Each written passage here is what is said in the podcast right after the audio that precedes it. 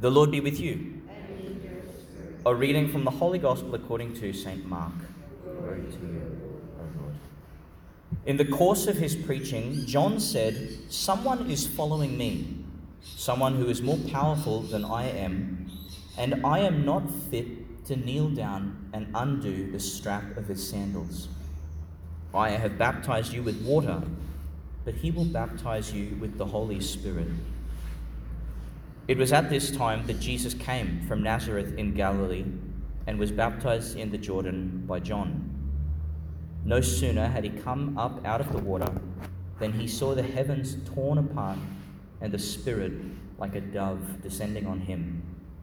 And a voice came from heaven, "You are my Son, the Beloved. My favor rests on you." The Gospel of the Lord. Praise, Praise to you, Lord Jesus Christ. There's a certain theme that's in the front of my mind after coming back from the Holy Land, and I feel that I'm going to make it a bit of a focus of my preaching, at least for the next couple of weeks. And I don't think you'll get sick of it, because it is so central to our faith that if we forget it, we may as well chuck Christianity out the window.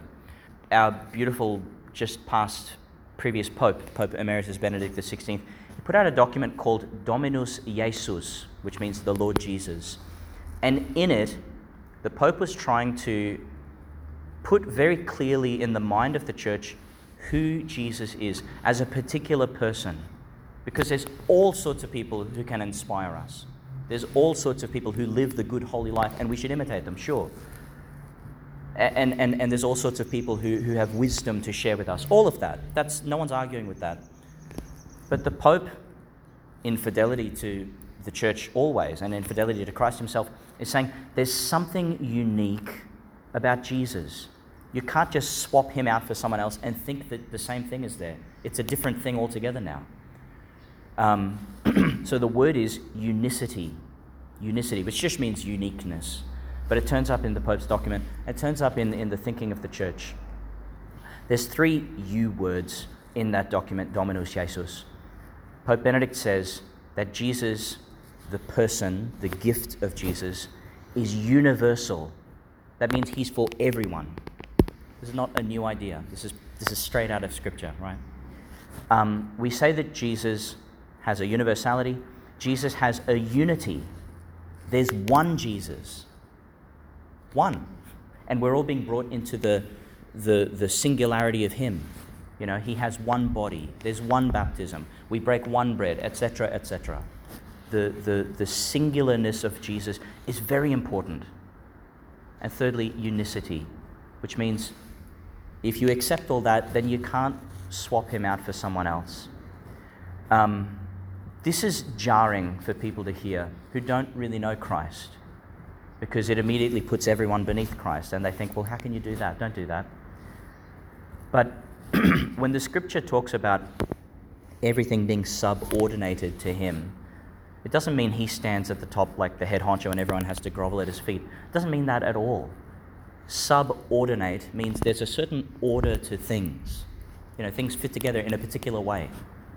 And the way that everything finds its proper order is when it's collected up under Christ, into Christ. We are his body, and he's the head who goes before us. And everywhere that the head goes, the body follows. That's why we have this thing called a certain hope in our resurrection, in our bodily glorification, because where the head is gone, we're bound to follow. We're bound to experience everything that Jesus shows forth in his life. I want to say just one more thing, and actually this is what I wanted to say, but I um, I wanted to talk about unicity a little bit just to just to prefigure it for the weeks to come. We talk about Jesus as the light of the world. I don't think there's a person out there who would say, we shouldn't be people of light. Everyone says that. But the question then is, who is this light? Where is this light? And thankfully, we have the gift of faith to reveal to us it's Jesus himself.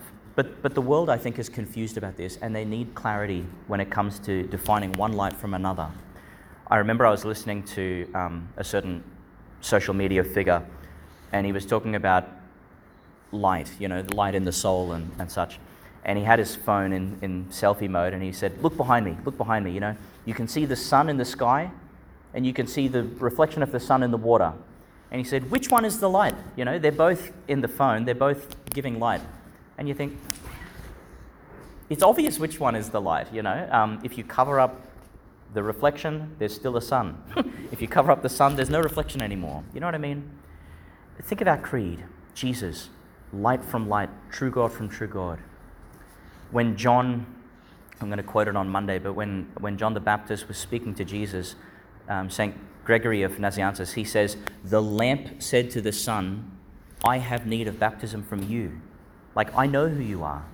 Yeah, sure, I'm a light, but I'm not the light. You are. We need the luminosity of Jesus, and he comes to give it to us so that we can be what he is, after him, with him, through him, in him, a light to the nations.